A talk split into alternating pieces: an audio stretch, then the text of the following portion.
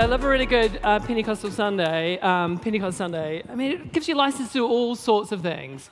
Um, but I am going to read from my script. I have got a prepared sermon, just uh, letting you know. But um, what I do, love, I mean, uh, you know, last week, um, we, I am going to get back to my script. Um, you know, last week we talked about the amazing kind of growth of Christianity since kind of since day dot, and how it's like amazing today that we've got you know, um, 3.28 uh, billion Christians in the world today, and uh, how the growing kind of countries uh, where Christianity is really flourishing is in China and um, Africa. And one of the fastest growing movement, oh, and South America, and the fastest kind of segment of all that, believe it or not, hard not to believe, it's the Pentecostals, right? And there's something about this tradition that really wants to marry together two things, um, which is much needed actually across all the traditions. It's a real trust in the power of God and a real sense of actually that God does things, an expectation around uh, encounter. And really, um, that's what we're trying to do at the very heart here of St. Augustine. So we're a church that's focused on teaching, practice, and community. But at the core of all that, of course, is is encountering God, right? How do we encounter God? Through teaching, practice, and community. And so, if anything our um, wonderful Pentecostal friends are teaching us, is take that seriously. And of course, we have to take it seriously today, of all days, because it's Pentecost Sunday. You got it? All right. Oh man, get me a white suit. That's what I want. Anyway, we're into this series. We're um, uh, we uh, and this is the third talk in a series. Um, uh, Te Whānau Aotearoa, the family of God, where we're exploring um, what the Bible means when it says that humanity is not a collection of um, isolated individuals, but rather this creature called humanity is, in fact, in the first instance, a diverse, multi ethnic family. And uh, part of the point the Bible is trying to make uh, is that you have to think about humanity not just being, you know, what does it mean to image God in the world? And it, as a diverse, multi ethnic family, the idea that I've been trying to work with is just to kind of imagine that humanity images God in the world the same way that a multifaceted lens would image something into the world. So, humanity, we don't just think about it singly, think about humanity as this multifaceted lens. And actually, in its diverse unity, it's only in its diverse unity that it becomes the thing that it was created to be, which is uh, the image of God. And you know, whatever the Bible is about, um, what it's not about is actually producing a monoculture, but rather from start to end in the Bible, what you discover is that every tribe, every nation, Every language has its own particular splendor, has its own particular glory, has its own particular honor that, when incorporated into this multifaceted image, uh, projects something of God's, I mean, something unique, something special about God's um, beauty and imagination to the world. So it's all incorporated in. The Bible's not trying to generate just a homogenous, soupy blend of grey actually, all this color, all this diversity is much needed because this is the way that God um, will be imaged into the world. So, the image of the identity of humanity is, in fact, not a collection of you know, individuals, but rather is a single family made up of a multitude of nations. And the dynamic I'm trying to get at here is that the more that a nation, or more than an ethnicity, the more that as people we identify with the person of Jesus, that doesn't mean that we lose our distinctiveness. It's actually the other way around. The more we identify with the person of Jesus, um, actually, the rather, the more our distinctiveness is validated and, in fact, enriched. And that's because what we see is that the need of we need other people and other people need us if we're going to form this multifaceted uh, lens. Now, I have to say that, you know, living in the late modern world, it's real, this is really, this is kind of new science for us um, Westerners. We often don't think about the human individual, the human uh, individual identity in this kind of way. And it really raises big questions. What does it mean to be, be a single or to have a single identity? Because it suggests that just like the many nations um, Is that me, by the way? Or someone else got a mic on? Where is Mike? Shall I just get rid of this? It's me. What is happening here? All right, flick me a mic.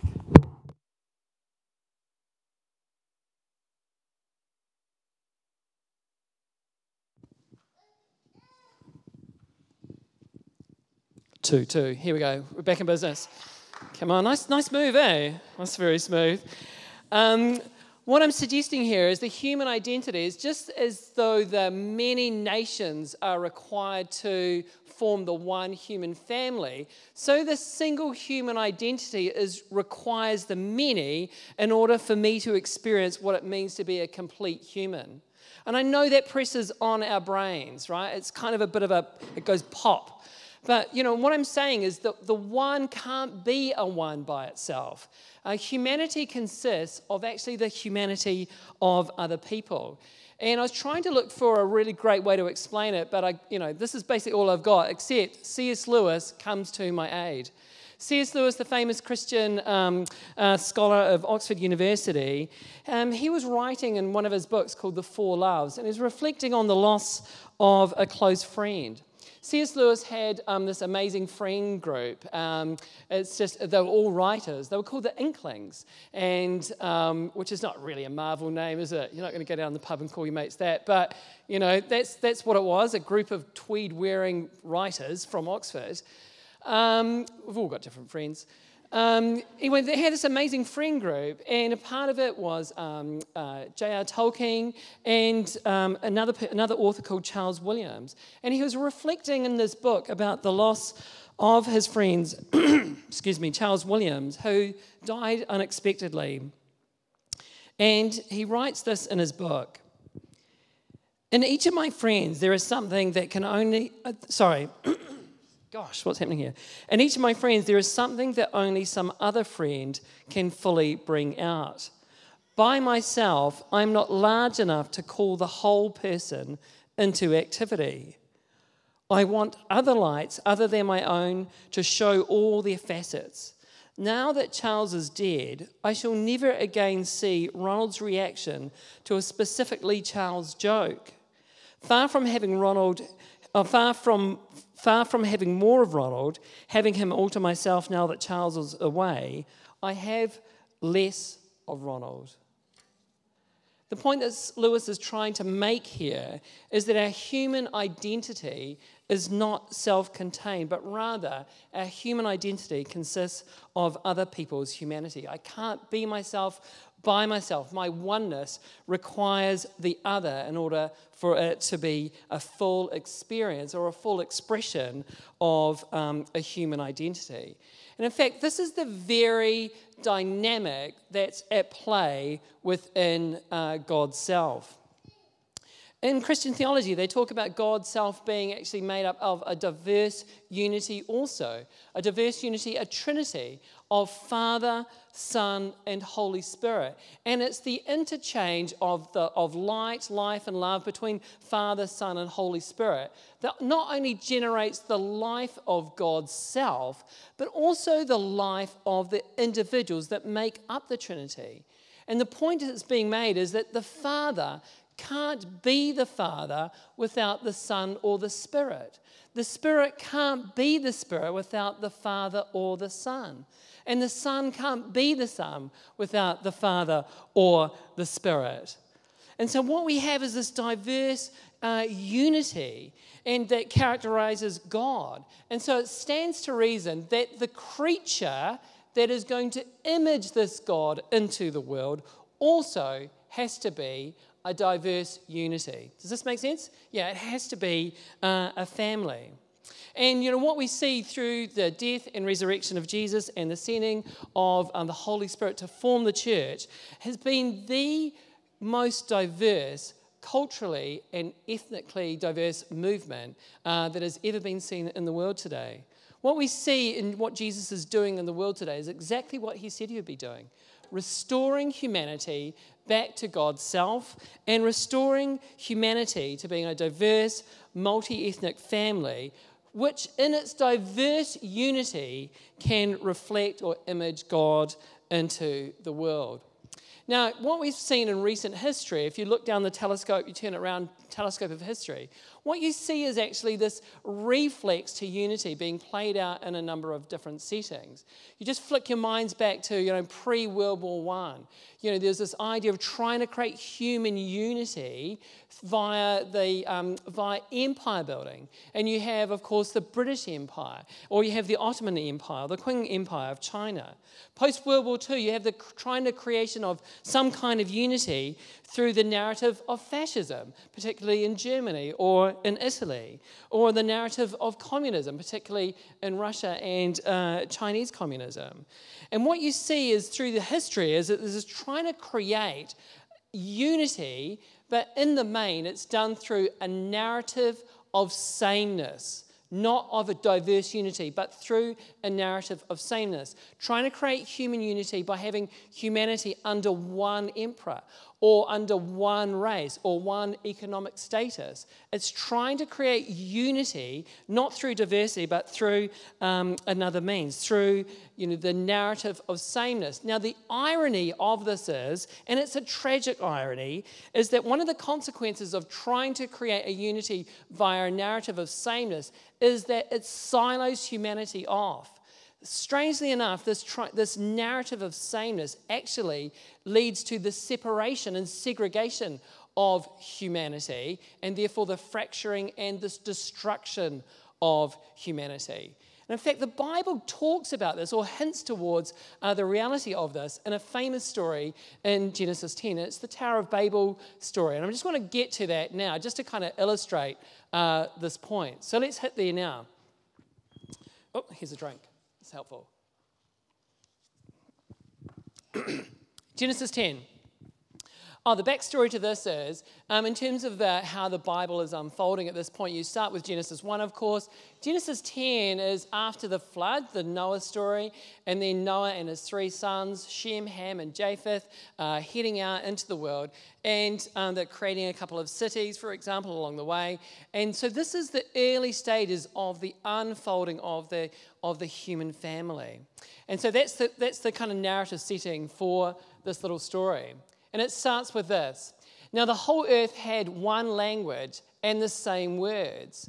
And as they migrated from the east, they came upon a plain in the land of Shinar and settled there.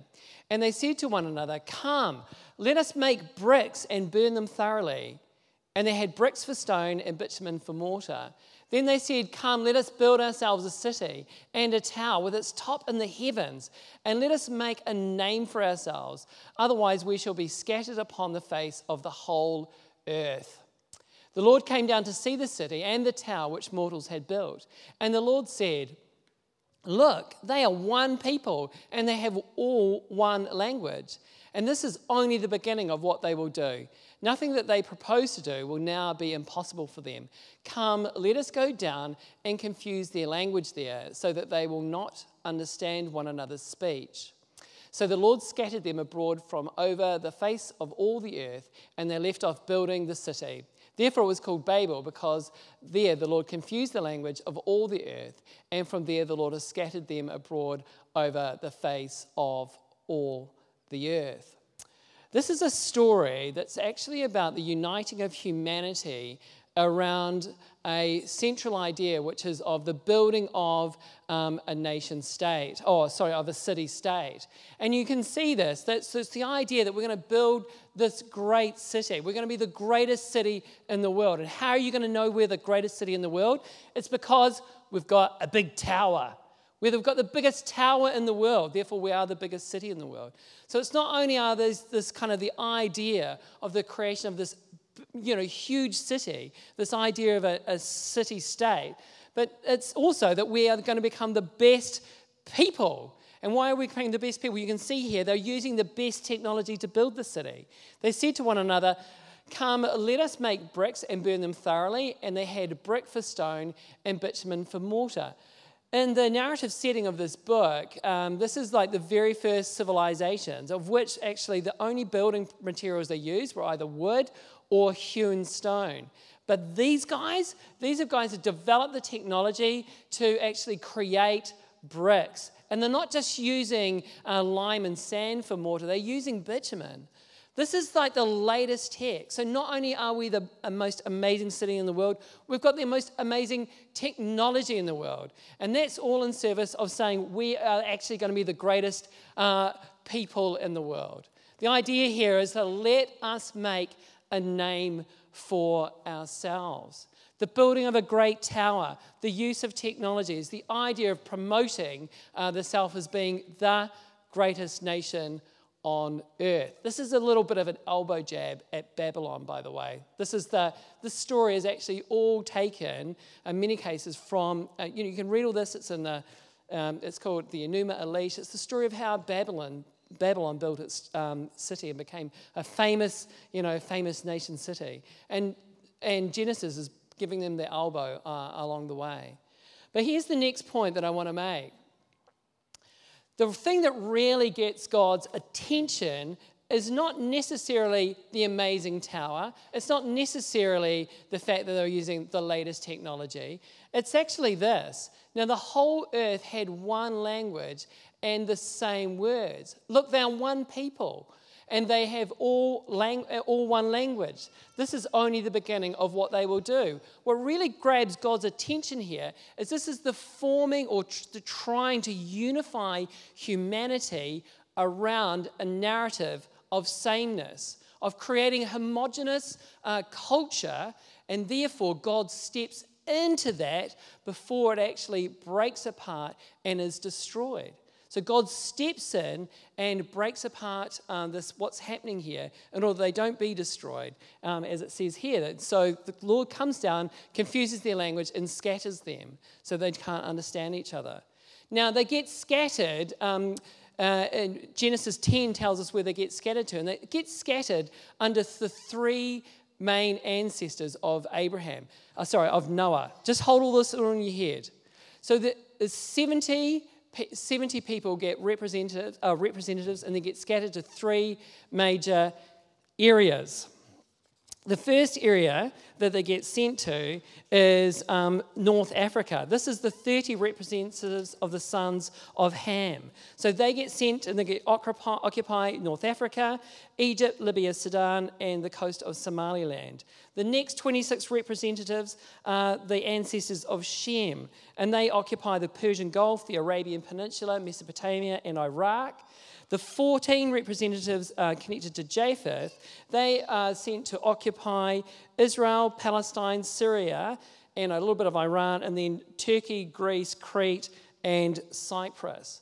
Now, what's the point of all of this? Why does God do this? Well, of course, God is wanting humanity to fill the earth to become a family of nations. And in separating them, you've got the families of um, Abraham and Noah actually forming and filling the earth and becoming a multinational family. But they're to wait until the Holy Spirit to come for them to be united. And that is the power and that is the point of the sending of the Spirit at Pentecost. Let me show you how this works. When the day of Pentecost came, I've got to stop there. There's, there's such, so many juicy details in this little text. We'll get there. But firstly, the first little detail here, Pentecost, is it's uh, 50 days after, um, it's 50 days after Passover. And this feast, the Feast of Pentecost celebrates the giving of the law. And when Moses received the law on Mount Sinai, it was associated with um, lots of, there was a great wind and there was a great fire associated with that. And so the giving of the law was about a covenant relationship with, between Yahweh and Israel. This was about God being present to Israel. That's what the Feast of Pentecost celebrates the coming of God's presence to be within Israel for them to be a distinct people. The second thing to say is part of this festival is actually the festival of first fruits. And what that meant was like when you had a harvest, you, um, you bought the first um, elements the, that were just beginning to ripe. So the very first grapes that were you know, becoming ripe, the very first ears of wheat that were coming to be ripe. And you'd bring them into the temple and you would celebrate the whole harvest by evidence of these first fruits. So just keep these two things uh, in mind. Let's keep back to the text. So the day of Pentecost came, just upload all that.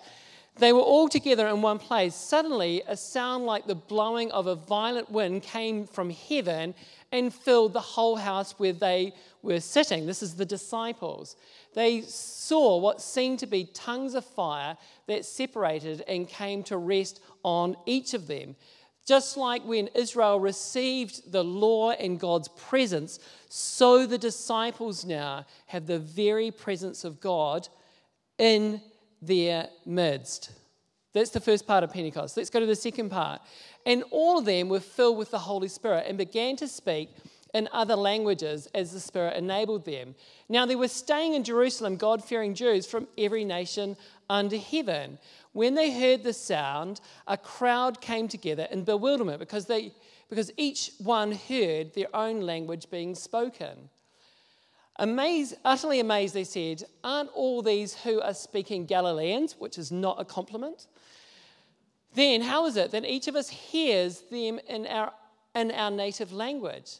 Now, interestingly here, this is like, this is the Greek that has been, tra- uh, of the Hebrew, right? So you've got to think of the Hebrew categories in which these places are related to.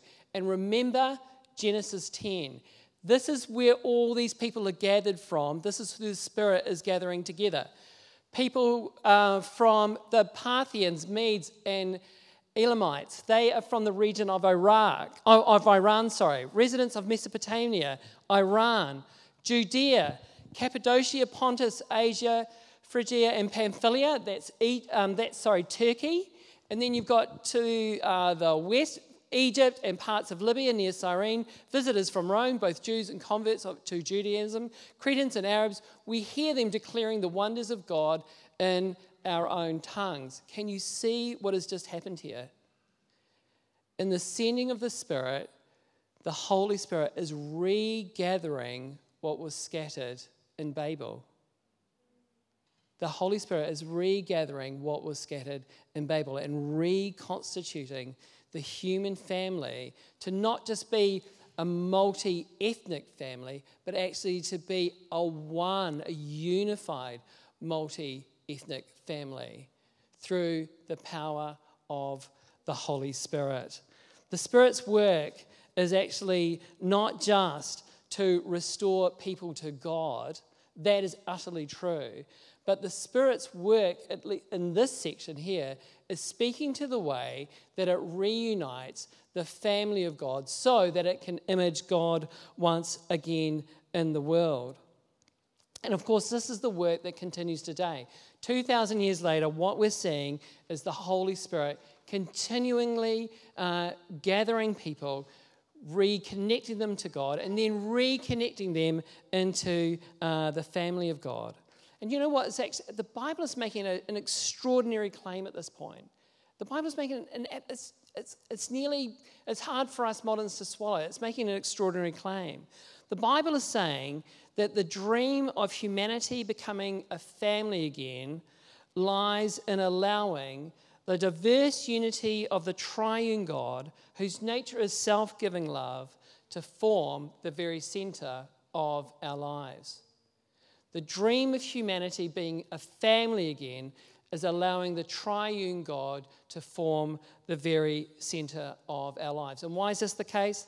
That's because through the death and resurrection of Jesus, the power of God is not only there to reconcile humanity to God, but it's actually also to reconcile Jew and Greek, slave and free, male and female, to be one in Christ. And what it's saying is that I can't actually fully realize my humanity while any other reality, apart from the diverse unity of the Trinity, is at the center of my life. And it's only then, as I share in the self giving love of God, that I can take my place within the diverse unity of the one multinational family of God. I can only fulfill my identity as I become an image bearing creature. That's the definition of what it means to be a human. So, what it's actually also saying is this you know, praying for somebody, actually praying that they might encounter Jesus. They're praying for a person that they might encounter the Spirit, or when you share something of what God has done in your life.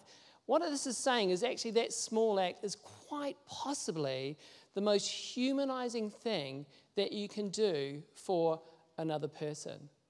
And of course, kindness, yes. Of course, compassion, yes. Of course, justice, yes. Of course, you know, lavish, extravagant uh, generosity. Of course, working creatively to bring out the beauty and goodness of God in the world. Of course, creating amazing workspaces where people discover their vocation and step into what has, you know, God has got calling, you know, God is calling them to be.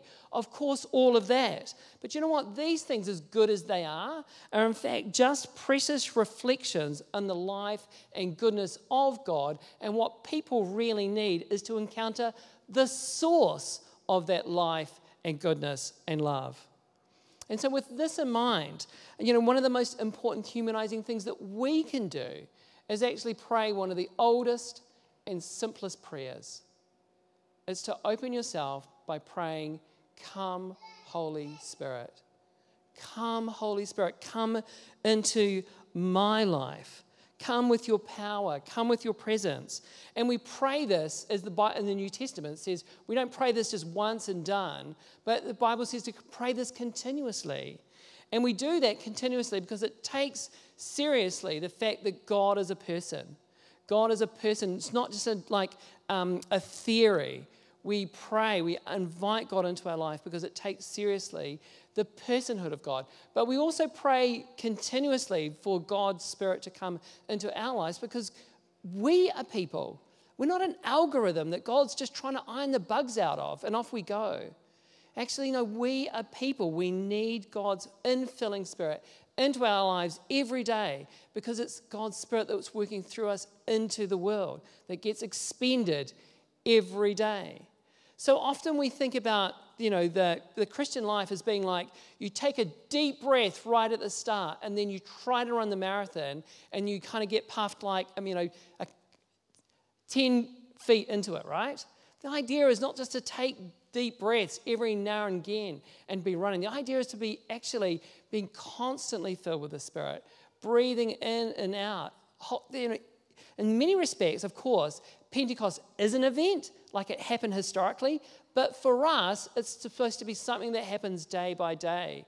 We need to have our own Pentecost moments, not just because it's wonderful to be filled with the Spirit, but it's because it makes us human beings. We're not self contained kind of creatures. We're porous beings who are deeply dependent upon the breath of God and upon the power of God. That's the thing that makes us come alive. That's the thing that makes us uh, truly human. What we're going to do in a moment is we're going to take um, bread and wine together. And again, it's another little symbol, it's another little suggestion that actually what we need in our life actually comes from the outside. It comes from God. And as you, um, you will be receiving bread and you'll be receiving wine. We don't take it, grace is given to us, the Spirit is given to us. But you have to be the one who receives it. Um, Augustine's got this great line The Lord sends the wind, but we've got to hoist the sail. And I think it's the same for us. And I want to have that as our encouragement uh, this morning as we come into land is that while the Holy Spirit is present and wants and moving and breathing and moving in our lives, it's up to us to hoist the sail.